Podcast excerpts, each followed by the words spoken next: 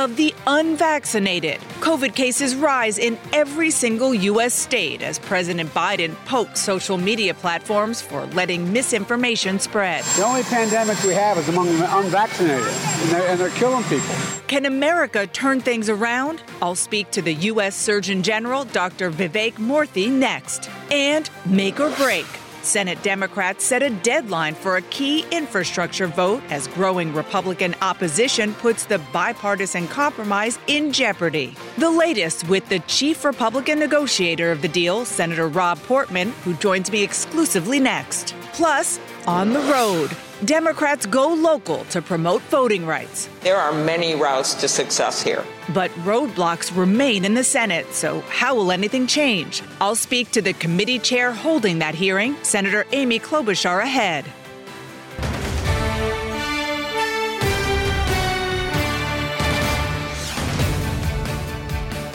Hello, I'm Dana Bash in Washington, where the state of our union is seeing red. Coronavirus cases are surging across the country once again as the highly contagious Delta variant spreads. All 50 states and Washington, D.C. are now seeing rising cases. That's the first time that has happened since January. As many of us know by now, the COVID vaccines are extraordinarily effective at preventing serious disease. And 99% of those who are now dying of COVID are unvaccinated. This new wave did not have to happen. The United States is a country where the vaccine is readily available and free, yet less than half of the U.S. population is fully vaccinated against COVID. And as vaccine hesitancy turns into vaccine hostility and health officials brace for more avoidable pain and death, some local leaders are encouraging, or in the case of L.A. County, mandating the use of masks indoors, regardless of people's vaccination status. While the Biden administration tries to tackle false information about the vaccines, President Biden is saying flat out, he said it on Friday, that social media platforms are killing people by allowing vaccine lies to spread. As the U.S. Surgeon General took an extraordinary step of labeling vaccine misinformation a serious threat to public health. And joining me now is the U.S. Surgeon General, Dr. Vivek Murthy. Thank you so much for joining me this morning. So new cases in the U.S. have tripled in the last 3 weeks. We know that hospitalizations and deaths tend to follow unless you're vaccinated. So are you bracing for a rise in deaths from COVID in the coming weeks? Well, thanks, Dana. I am worried about what is to come because we are seeing increasing cases among the unvaccinated in particular. And while if you are vaccinated, you are very well protected against hospitalization and death, unfortunately, that is not true if you are not vaccinated. We're seeing 99.5% of deaths right now from COVID-19 in our country are happening among the unvaccinated. And so that's why it is so important that we take every measure possible to make sure people have the information they need about the vaccine, to make sure they have access to the vaccine, and to help them get vaccinated as quickly as possible. It is our fastest, most effective way out of this pandemic, Dana. Former Baltimore Health Commissioner Dr. Lena Wen says that the rise in cases can be traced back to the CDC's abrupt decision to lift mask guidance for vaccinated individuals. And your predecessor, Jerome Adams, called that messaging premature, says that you should hit the reset button on that guidance. Should you? And was ending the mask guidance a mistake? Well, and Dana, let's talk about what's driving the rise. What's driving the rise of infections actually is the Delta variant. This is the most highly transmissible variant of COVID-19 that we have seen to date, and it is spreading quickly in the United States as it did in the United Kingdom and in other countries as well, including India. So that is what is driving the situation we're seeing on the ground right now. But with that said, I think the CDC's guidance around masks was intended actually to give flexibility to individuals and to localities, recognizing that in this next phase of the pandemic, as we move into more of a local and regional a response based on people's vaccination rates in communities, that guidance around what to do with mitigation measures like masks would also be tailored locally. And so when you see places like LA County and other parts of the country where you see counties making decisions about masks that may be different from other counties, that's okay. They're doing that based on what's happening in their communities, based on vaccination rates and case counts. And I should just say also, as far as individuals are concerned, there's a similar flexibility there, that even though your risk of getting sick and especially seriously ill or transmitting the virus to someone else if you're fully vaccinated is low, there are some people who may decide that they want to continue wearing masks. Maybe they live in a community where there's a lot of virus. Maybe they have unvaccinated people at home and they want to be extra cautious. And that is okay. The CDC guidance gave flexibility to counties and individuals. And that's why you see differences in what people are doing across the country. Well, let me ask you personally. I know you have young children. They're too young to be vaccinated. So you are vaccinated. Do you wear a mask all the time because of that? Well, it's a good question, and it depends on my setting. I do have two children at home. They are unvaccinated because they're too young to be eligible yet for a vaccine. So if I'm in an area where I think there may be a lot of folks who are unvaccinated, out of an abundance of caution, I will wear my mask in indoor settings. I don't wear my mask when I'm outdoors. And when I'm in settings where I'm with people who are fully vaccinated, I don't wear a mask either. And that's my personal choice based on my individual circumstances at home, and based on the fact that I spend a fair amount of time in parts of the country where there is a substantial amount of virus, circulating. But each of us is going to make our own decision here, based on our risk tolerance, based on our home circumstances, based on what's happening in our neighborhood, in our county. We're hearing about vaccinated individuals experiencing breakthrough infections. Just some examples: a Yankees-Red Sox game was canceled because 6 vaccinated players caught the virus. 3 vaccinated Texas Democrats who met with top officials here in D.C. also infected. I understand the vaccine prevents serious disease and death, but what's your recommendation for the 160 million vaccinated Americans? Should we be living our lives any differently than we normally would?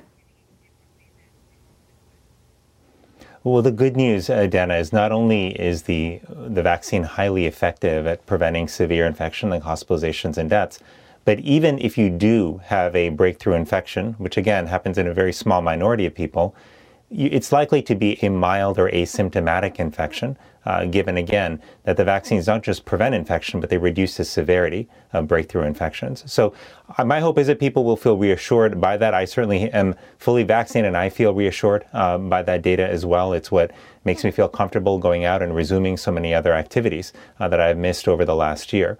But with that said, if you're in a community where there is a lot of virus spreading, some people may choose to be more cautious, in terms of how they use masks or in terms of their engagements. And that's okay to do. We've got to realize getting back to quote unquote normal and to what life was like pre-pandemic is going to be a process. We're not all going to move at the same pace in terms of our comfort with going back to the way things were, whether it's changing our mask practices or whether it's re-engaging in group settings. So it will take time. Yeah. But what we've got to do is make sure that science is guiding our process here. Let's talk about the misinformation out there about vaccines. You announced a new advisory this week to combat misinformation, specifically on social media, after President Biden said that social medias are killing people. Here's what a Facebook official said to CNN in response. Quote, "In private exchanges, the Surgeon General has praised our work, including our efforts to inform people about COVID-19. They knew what they were doing. The White House is looking for scapegoats for missing their vaccine goals." So that Facebook official is accusing you of saying one thing in public and another behind closed doors. Is that accurate? Well, I've been very consistent in what I've said to the technology companies, and I've spoken with a number of them over the last many months, and my team has as well. And what I've effectively said is when we see steps that are good, that are being taken, we should acknowledge those. And there have been some positive steps taken by these technology companies. Some of them have worked to try to up-promote accurate sources like the CDC and other medical sources. Others have tried to reduce the prevalence of false sources in search results. But what I've also said to them, publicly and privately, is that it's not enough. that we are still seeing a proliferation of misinformation online. And we know that health misinformation harms people's health. It costs them their lives. I've seen that as a doctor over the years, as patients have struggled with health misinformation. And here's a key thing to remember. Health misinformation takes away our freedom and our power to make decisions for us and for our families. And that's a problem. And the platforms have to recognize that they've played a major role in the increase in speed and scale with which misinformation is spreading. And what about the specific accusation that you're making Facebook and other social media platforms a scapegoat? Well, my concern, as Surgeon General, has been consistent from the beginning. We saw misinformation flowing around COVID-19 from the beginning, and we've raised those concerns to these companies. And I've spoken about my concerns about misinformation publicly numerous times over the last many months. My concern is that we're not seeing nearly enough progress here. And that's one of the reasons I issued this advisory. It's not entirely about the tech companies. I issued this advisory to call the entire country to action, recognizing there are steps all of us can take. Technology companies have an important role, particularly when it comes to being transparent with the public about how much misinformation is flowing on their sites. But think about individuals, Dana. Each of us has a decision that we make every time we post something on social media. And I'm asking people to pause and to see, is the source accurate? Is it coming from a scientifically credible authority? And if it's not, or if you're not sure, don't share. Yeah, and to that point, you said that disinformation coming from so-called bad actors is also to blame for this. And I want our viewers to have an idea of disinformation being spread on the right. Take a listen. There's nothing more anti-democratic, anti-freedom than pushing an experimental drug on Americans against their will. The idea that you would force people to take medicine they don't want or need, is there a precedent for that in our lifetime? I feel like a vaccination in a weird way is just generally kind of going against nature. I wonder if that person has ever flown in an airplane or a car or taken an Advil. But besides that, President Biden did accuse social media platforms of killing people. Do you think conservative media like Fox News are doing the same? Are they killing people too with rhetoric like you just heard? Well, then I think all of us, including the media, including individuals, health professionals, have a responsibility to share the truth about health as science dictates, as science informs us. And unless we do that, unless we are honest about the consequences of our communication with people, unless we are rigorous about ensuring that what we communicate is actually sourced from science and not from opinion on critical issues like the vaccine, then we are going to ultimately put people at risk. And that is my great worry, Dana. There are people all across our country, and I hear from folks all the time, who are struggling to make decisions about their health. After this very difficult year we've been through, people deserve to have access to accurate information. They deserve to hear that from their leaders. They deserve to hear that from the media. They deserve to see that on platforms online. And that they need that information to be able to make decisions to protect themselves and their families. That's the least we can do for them. And my worry is that all this is misinformation that's floating around is having a real cost that can be measured in lives lost, and that is just tragic. Dr. Murthy, before I let you go, quickly on a different topic, Senate Majority Leader Chuck Schumer introduced legislation this week to decriminalize marijuana at the federal level. From a health perspective, do you support that? Well, when it comes to marijuana, Dan, I think we have to let science guide us. And we know that the science tells us that there are some benefits for marijuana from a medical perspective, but there are also some harms that we have to consider, and we have to put those together as we think about the right policy. Now, when it comes to decriminalization, I don't think that there is value to individuals or to society to lock people up for marijuana use. I don't think that serves anybody well. But I do think that in terms of our approach to marijuana, I worry when we don't let science guide our process and policymaking. And in a Surgeon General, that's my role, is to work with policymakers, to work with members in the community and the general public to help people understand what science tells us and where you have gaps, to help fill those gaps with research and with honest inquiry. Dr. Vivek Murthy, thank you so much for joining me this morning. Appreciate it. Thanks so much, Dana. Take care. and a critical week for President Biden's agenda on issues that could chart the course for this country, from rebuilding America to choosing its leaders. I'll speak to Republican Senator Rob Portman next, and Democrat Amy Klobuchar coming up.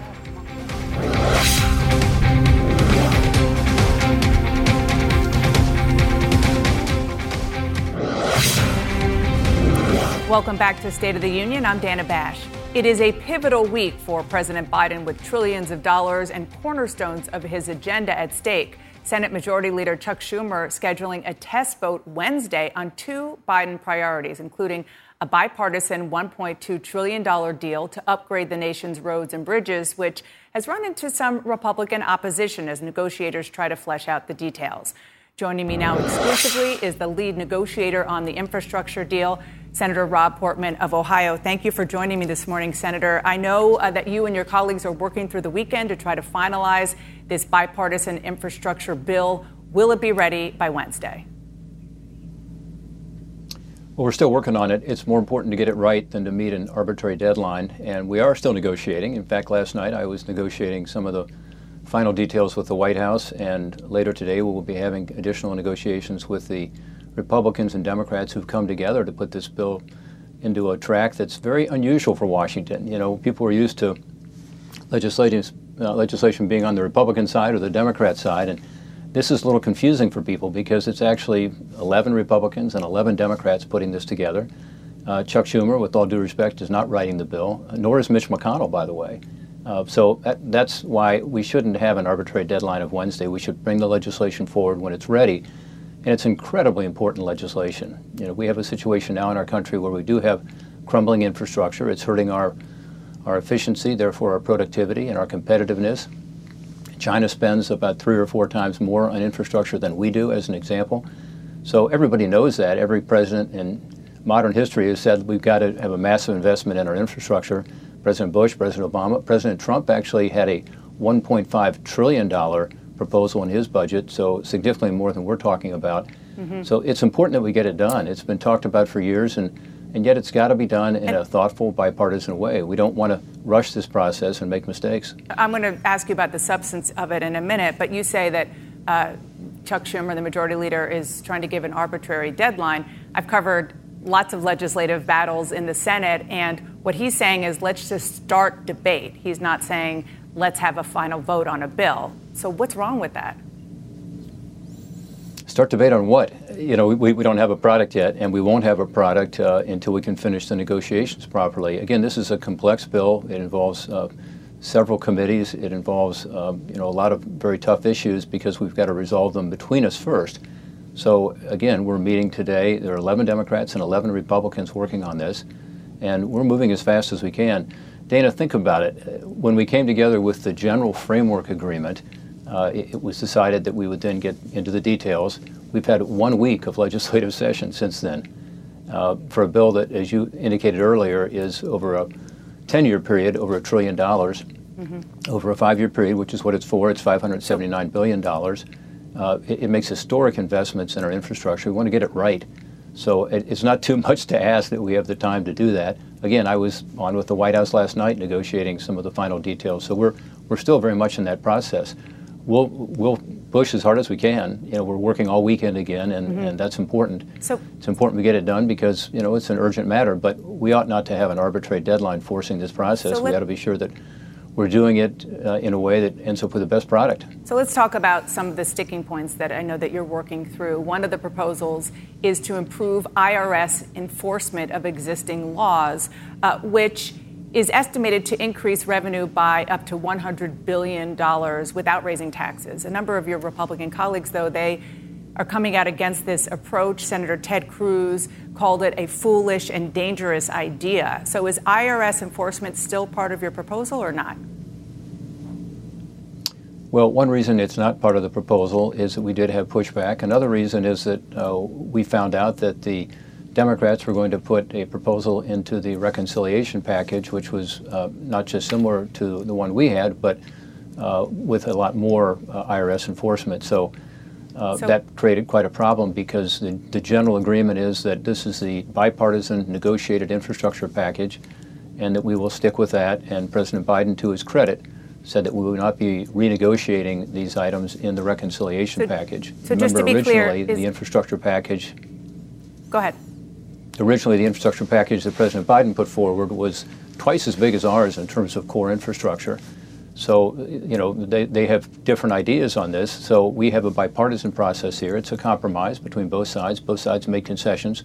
We want to stick with that. And in terms of IRS reform or IRS tax gap, which is what was in the original proposal, that will no longer be in our proposal. It will be in the larger reconciliation bill, we are told. And that's the two tracks here. We have the infrastructure bill separately from the $3.5 trillion reconciliation bill that is a strictly partisan exercise, more typical of Washington, frankly. You know, ours is the one that's unusual, and I think that's one reason you see this difference between what Senator Schumer wants to do in terms of timing and what we must do on behalf of the country. If that's off the table, how are you going to pay for the $1.2 trillion plan?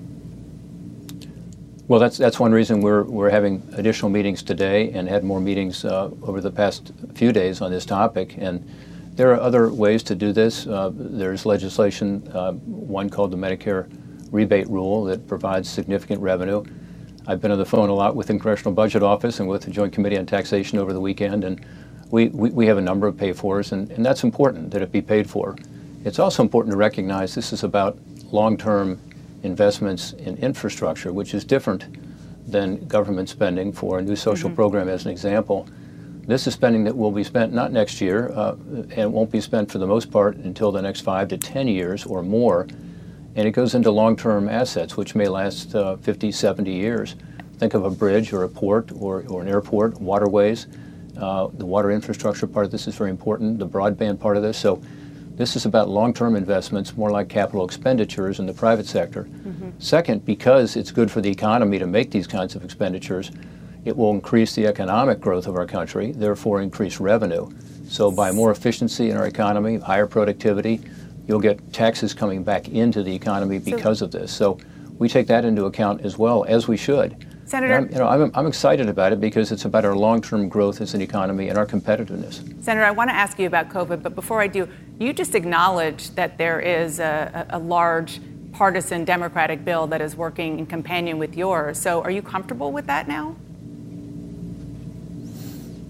I'm not comfortable with their legislation at all. $3.5 trillion, the largest tax increase in American history. They are not linked, and they cannot be linked. And to President Biden's credit, he has said that they are not linked. They're totally separate. Ours is a bipartisan process, and it is, again, about infrastructure only, which is a different kind of spending than what the Democrats are talking about.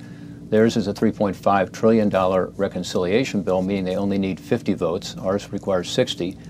And theirs is about substantially new spending on new social programs and then huge tax increases. And no, I'm not for that. I think it's a terrible idea for our economy coming out of the pandemic, and I hope that they're not successful, but ours is on an entirely different track, and everyone acknowledges that. Senator, let me just ask you about COVID. Nearly all new cases, hospitalization, deaths are among unvaccinated Americans, but polls show that nearly half of Republicans, your fellow Republicans, still don't intend to get the vaccine. I want to play a clip of something that happened last weekend at CPAC's gathering.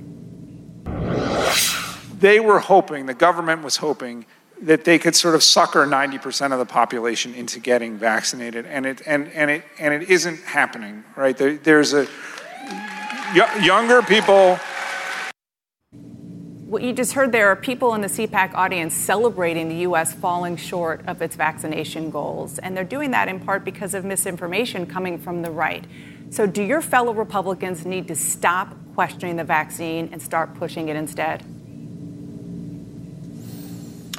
Well, the vaccines are a miracle. I mean, it's amazing. And by the way, it's President Trump's administration that started this effort with Operation Warp Speed, and it is something we should all celebrate. The vaccines are safe. The vaccines are effective. As you know, Dana, I was in one of the trials, and I'm still in the trial, the Janssen J&J trial. So I got my vaccine early to show my constituents that I trusted the vaccines, that they were safe and effective. And the numbers are overwhelming. If you have been vaccinated, you have a level of protection that is, again, extraordinary. It really is amazing how well it's working. And I, you know, plaudits to the Trump administration and to the scientists and researchers that worked overtime to prepare these vaccines. This is a pandemic of the unvaccinated by definition. Surgeon General Murphy just talked about that the vast majority, 99% or more of those who unfortunately are dying now from this terrible pandemic are people who are not vaccinated. So I do encourage people to get vaccinated. I don't think it ought to be something where we're going door to door and mandating it on people. I think what we should be doing is a much more effective and massive public media campaign talking about the facts, giving people the scientific facts on this. And if so, I think we will be able to get that number up. By the way, about 60% of the adults in my state and nationwide have been vaccinated. So we're on track to those are good numbers, and to get to 70%, I hope.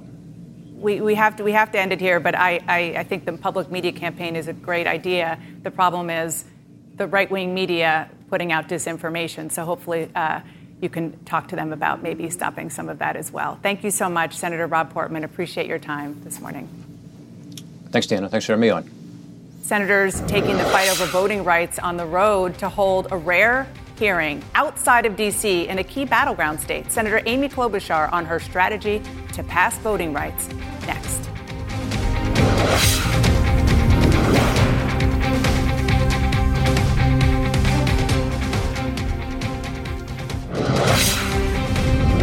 Welcome back to State of the Union. A Senate committee will hold its first hearing away from Washington in 20 decades tomorrow to hear from Georgia voters about the state's new election law, which many Democrats say will suppress minority voters in that state, the one that President Biden flipped in 2020. The chair of the Rules Committee, Senator Amy Klobuchar, joins us live from Atlanta, where she will be holding a voting rights town hall today with Stacey Abrams. Senator, thank you so much for joining me. So you well know you still need 60 votes in the Senate to get anything done. That's right. On anything, and that includes voting rights when it comes to legislation, I should say. Some Senate Democrats are still not willing to sidestep the filibuster on this issue. Is your hearing in Georgia going to change that? We've seen a concerted effort across the country. You know this, Dana. Over 400 bills introduced, 28 signed into law, including this really bad one in Georgia that not only denies voters water when they're standing in line, but also reduces the runoff time to 28 days. And guess what? You have to register 29 days before. This is clearly a focus by the Republicans in Georgia on limiting people from voting. So we're doing this hearing, yes, to build pressure to pass basic federal voting rights, and that is the For the People Act, the John Lewis bill, you name it. And so if we were just to concede and say, okay, we had one vote, the Republicans blocked it, so we're taking our marbles and going home. Well, that's sure not fair to the people of Georgia. That's sure not fair to the people of Texas. So we're not giving up. And you know there are many ways to proceed here, including the upcoming infrastructure packages that was just discussed with Senator Portman. I'm happy to answer. I think we need a deadline that Senator Schumer set. I think we need to get going. But election infrastructure could actually be in the Democratic package, and that's part of the solution. The House is starting their hearings this fall on the John Lewis Act, and we are moving on that bill. Then we have a very aggressive Justice Department. This is no longer Bill Barr's Justice Department. This is one that contains people like Vanita Gupta and Kristen Clark, Senator, that is ready to go and enforce these laws. Senator, I just want to follow up on something you just said, because one way to pass the legislation you're talking about, voting rights legislation, with only 51 votes, is through a process known as reconciliation. And House Democratic Whip Jim Clyburn has been floating the idea of trying to pass voting rights that way. Are you saying that you think Senate rules would allow you to pass at least some of the voting rights proposals and provisions through reconciliation? That process, to be clear, is no substitute for the For the People Act. It isn't, because the For the People Act is grounded in the Constitution that says Congress can set and alter federal rules for elections. But if you can't get that done. But if you can't, okay, just to go, what you can do with infrastructure, which is not in the bipartisan package, and I'm glad they're continuing to negotiate and make progress. What you can do is put election infrastructure in there. You could tie it to certain things as incentives for states to do same-day registration, to do the mail-in balloting. But it is no substitute for putting the basic federal rights in place. What I'm saying is you've got to do all these things at once. Okay. And I want to ask about President Biden, because he gave a big speech pledging to do everything possible to push back on efforts to restrict voting rights. But, you know, he still hasn't supported calls from Democrats, including yourself, to bypass the filibuster in order to pass the broad legislation that you're talking about. So are you urging the president to change his stance? The president is going to make his own decisions, and he's done an incredible job pushing out the vaccines and building the support for these very important infrastructure packages to help people with childcare and housing in the Democratic package. But what I think we should do, myself, having been here the last decade and seen exactly what's going on, we need to abolish the filibuster. If you want to move on immigration reform, if you want to move on climate change, as the fires are going in the West, and as we've seen, record heat, 120 degrees up in Canada, I think we know what we need to do. That being said, I am here today on voting rights, and Senator Manchin has worked with me over the last few months on what is a very good package in terms of some basic federal voting rights, commended by Stacey Abrams, commended by Barack Obama. And that's the first step. The second step will be to find a way to get this through. Number one would be to get Republicans. I personally don't think that's going to happen. So the second thing is to say, well, Senator Manchin has indicated some interest in the standing filibuster. That is one way to do it. We could have it focused on voting rights only. So we're continuing to work with him and many others to get this done. But so I'm here in Georgia to tell people we're not giving up just because of some archaic rule in the Senate that basically was set up for not good purposes and is once again blocking legislation that would help the people of this country. So since you're saying you don't think Republicans are going to come on board, in your conversations with Senator Manchin, you do think it is possible to convince him that on just this issue of voting rights to sidestep the filibuster? You know, it's not just my conversations. It's people like Senator Warnock, Reverend Warnock, who I'm about to see at his church. It is people like John Tester in Montana, who are in a very red, purple states, and who understand what's going on, but where they're basically messing around. But all of those conversations are having an impact on him? I think Joe Manchin listens, and I'm not giving up. I'll just leave it at that. Okay. I am not giving up. New topic, Senator. I want you to hear what President Biden said about social media giants and misinformation this week. It's killing people. I mean, it really... Look, the only pandemic we have is among the unvaccinated. And they're killing people. Do you think Facebook should face consequences, and should Facebook be broken up? Social media has greatly contributed to this misinformation. There's no doubt. Look at the numbers from the Kaiser Foundation. 2/3 of the people who have not gotten vaccinated say because they've got something off of social media. Come on. So I really appreciate President Biden calling this out. And for months now, I've been taking on the dirty dozen, 12 people responsible for something like 60% of this misinformation. Some of them have been taken off of their accounts, but there's more to do.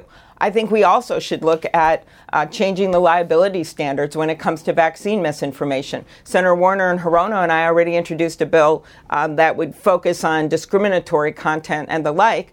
When we have a public health crisis and people are dying every day, enough is enough. These are the richest companies in the world. They are, Dana. There is absolutely no reason they shouldn't be able to monitor this better and take this crap off of their platforms that are basically telling people, oh, hey, there's problems when we know science proves there isn't. And so I feel very strongly about this because of the fact that you are literally seeing, as the Surgeon General said, over that people who are vaccinated, they are the ones that aren't dying. People who aren't vaccinated are really tragically dying. So part of this is Republicans standing up like Rob Portman just did and commending the vaccines and asking people to get it, and more Republicans doing that, and more people who maybe didn't even vote for Joe Biden standing up and telling the truth. But it is also about the misinformation out there on the social media platforms and breaking them up. Part of this is they've gobbled up so many companies that you don't even have the chance that other other media platforms could do this on social media. So I am a fan of using antitrust to look back and see if they should divest assets so we can get true competition against the dominant Senator, platforms. Before I let you go, the Supreme Court Justice Stephen Breyer told my colleague Joan Biskupic exclusively this week that he hasn't made a decision on when he will retire from the court. I know you know your fellow Democratic Senator Richard Blumenthal says he's very concerned about the liberal wing of the court being sustainable. So is Justice Breyer making a mistake by not retiring?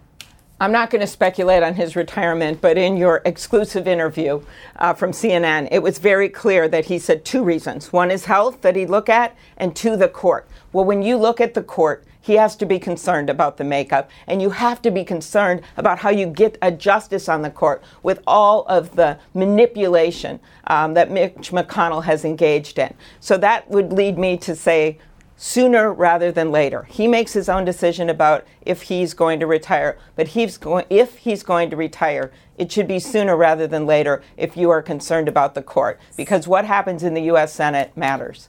Senator Amy Klobuchar, thank you so much for joining me this morning from Georgia. I appreciate it. Thank you. And a man who dedicated his life to fighting for voting rights and human rights died a year ago this weekend. What this past year says about John Lewis's legacy.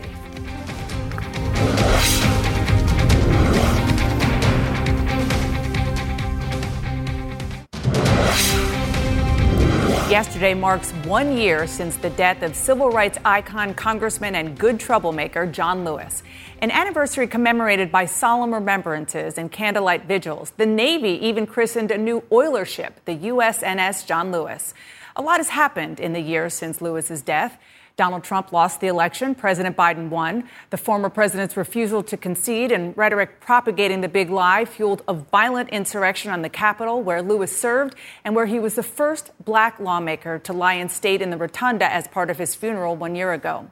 The 2020 election conspiracies are also prompting Republican-led legislatures in dozens of states to move to limit voting access, the very access Lewis repeatedly risked his life as a young man to fulfill. In 2018, I was privileged to join John Lewis on his annual pilgrimage back to Selma, Alabama, and walk with him on the Edmund Pettus Bridge, where he was beaten almost to death in a 1965 march for voting rights. Why is it so important to come back and to keep coming back every year? It is a must to come back. This is the place that gave us the Voting Rights Act. Made it possible for hundreds and thousands and millions of people to be able to participate in the democratic process. People in Selma, all across Alabama, in Mississippi, and other states of the South struggled, fought, and died for the right to vote. In Selma, in 1965, only 2.1% of blacks of voting age were registered to vote. People were asked to count the number of bubbles in a bar of soap, the number of jelly beans in a jar. So we have to come back to remind people of the changes that we've made and changes we still must make. At that time, back in 2018, Mr. Lewis was pushing to rework the 1965 Voting Rights Act after the Supreme Court struck down a key part requiring states to get federal approval before changing their election laws. And earlier this month, the Supreme Court chipped away at a different part of that landmark Voting Rights Act that Lewis and so many others shed blood to achieve. In both decisions, the court said it is up to Congress to rework the law. Well, since 1965, reauthorizing voting rights protections has been a bipartisan endeavor. It was extended and amended by Congress and signed by Richard Nixon, Gerald Ford, Ronald Reagan, and George W. Bush, all Republican presidents, bipartisan efforts. That is the real history. The ball is firmly in your court, Congress. We'll be right back. That's it for us today. Thank you for spending your Sunday morning with us. The news continues next.